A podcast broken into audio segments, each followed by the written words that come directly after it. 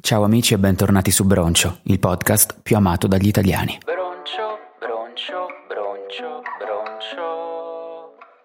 Quest'oggi parliamo dei regali di Natale. Qualche anno fa avevo letto un articolo del Post scritto a partire da un saggio di un certo jo- Joel Waldfogel, un economista americano. La tesi era questa: i regali di Natale sono un disastro economico. Credo sia un discorso che possa estendersi a tutti i regali, ma in particolare coi regali di Natale raggiungiamo un livello superiore. Premessa: è un discorso numerico un po' freddo, però ha senso. Il regalo di Natale ottimo dal punto di vista economico è quello che il destinatario a parità di cifra spesa si sarebbe comprato da solo. Quindi fissato un prezzo, solo un piccolo sottoinsieme di oggetti rientra in questa categoria. In che senso? Questo vuol dire, in altre parole, che per tutti gli altri regali c'è una differenza fra quello che ho pagato io e quanto avrebbe pagato il destinatario, senza contare che se un oggetto proprio non ti interessa tu pagheresti zero. In quel caso la differenza sarebbe massima. Questa differenza rappresenta una perdita economica di valore che si genera con lo scambio. Sto tizio del saggio poi ha fatto pure delle valutazioni, non so quanto attendibili, comunque ha misurato che nel caso di amici e parenti prossimi c'è una perdita media del 10%, 30% nel caso di conoscenti. Conclusione, ogni Natale bruciamo miliardi di dollari a causa dei regali. E in effetti il Natale in questo senso è il periodo peggiore perché devi fare un sacco di regali per persone diverse. Non c'è il salvavita rappresentato dal regalo di gruppo, perché lì almeno uno che ha un'idea intelligente lo trovi. Hai un budget limitato, poco tempo, molto stress quindi mi sembra ovvio che sia più facile fare scelte sbagliate o avventate. Parentesi, sto tizio fa tutto un discorso molto economico, ovviamente il regalo c'ha anche un valore simbolico intrinseco, cioè io ho speso dei soldi, del tempo, il famoso basta il pensiero e indipendentemente dall'uso che ne farai, questo valore c'è sempre. Comunque facciamo qualche esempio pratico. Se io ti regalo dei calzini e tu li indossi, non è che si è sprecato così tanto denaro. Forse li avrei pagati meno, forse avrei scelto qualcosa di più sobrio di questo pattern hipster rappresentato da cagnolini in pigiama. Credo proprio di sì, però insomma, tanto non li vede nessuno, li metto. Se invece ti regalo un portafoglio brutto e tu lo metti in un cassetto e poi fra dieci anni lo butti, è stata letteralmente bruciata ricchezza. Quindi come la risolviamo? Smettiamo di farci i regali di Natale? Negli ultimi giorni ho avuto un'illuminazione. Genio! La salvezza dell'economia sono i regali riciclati. Pensaci. Sicuro, sicuro? Ricevi un profumo, un buon profumo, di quelli che potrebbero costare, non so, 50 euro. Il problema è che non ti piace e sai già che non lo metterai mai. Finirà a occupare spazio, a prendere polvere, quindi 50 euro buttati. La quantità totale di denaro perso a Natale aumenta. Il mondo è un posto un po' più brutto. Però se questo profumo lo metti da parte, conservi la confezione e l'anno successivo lo regali a qualcun altro,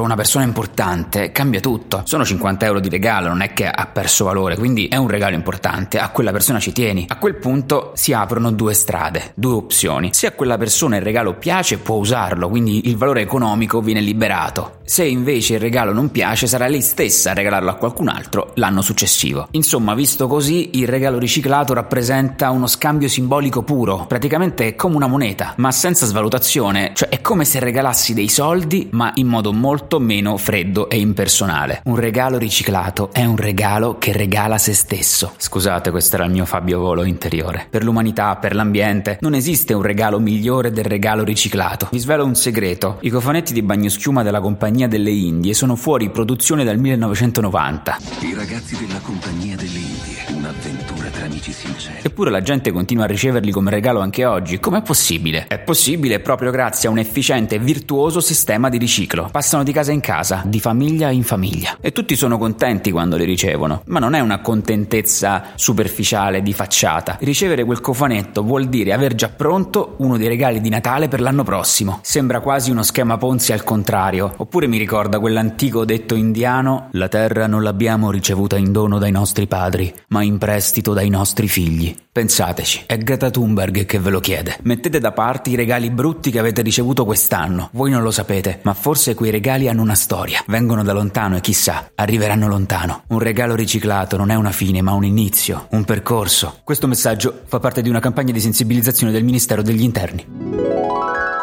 Ah, un'altra cosa che stavo pensando, sempre tema regali, poi ditemi se ha senso. Non so se avete amici ricchi, Però a volte si dice, ah, non so cosa regalargli, tanto ha già tutto. Allora pensavo, facciamo una bellissima piattaforma in cui uno si registra e aggiunge una lista di oggetti di cui ha bisogno, tipo wishlist di Amazon. Quando devi fare un regalo a un ricco, vai su questa piattaforma, selezioni la fascia di prezzo e automaticamente verrà inviato un regalo, ma non al ricco, a un altro. Poi vai dal ricco, sembra tipo una parabola di Gesù. Gesù andò dal ricco, vai da questo amico ricco e gli dici sorpresa, indovina cosa ti ho regalato?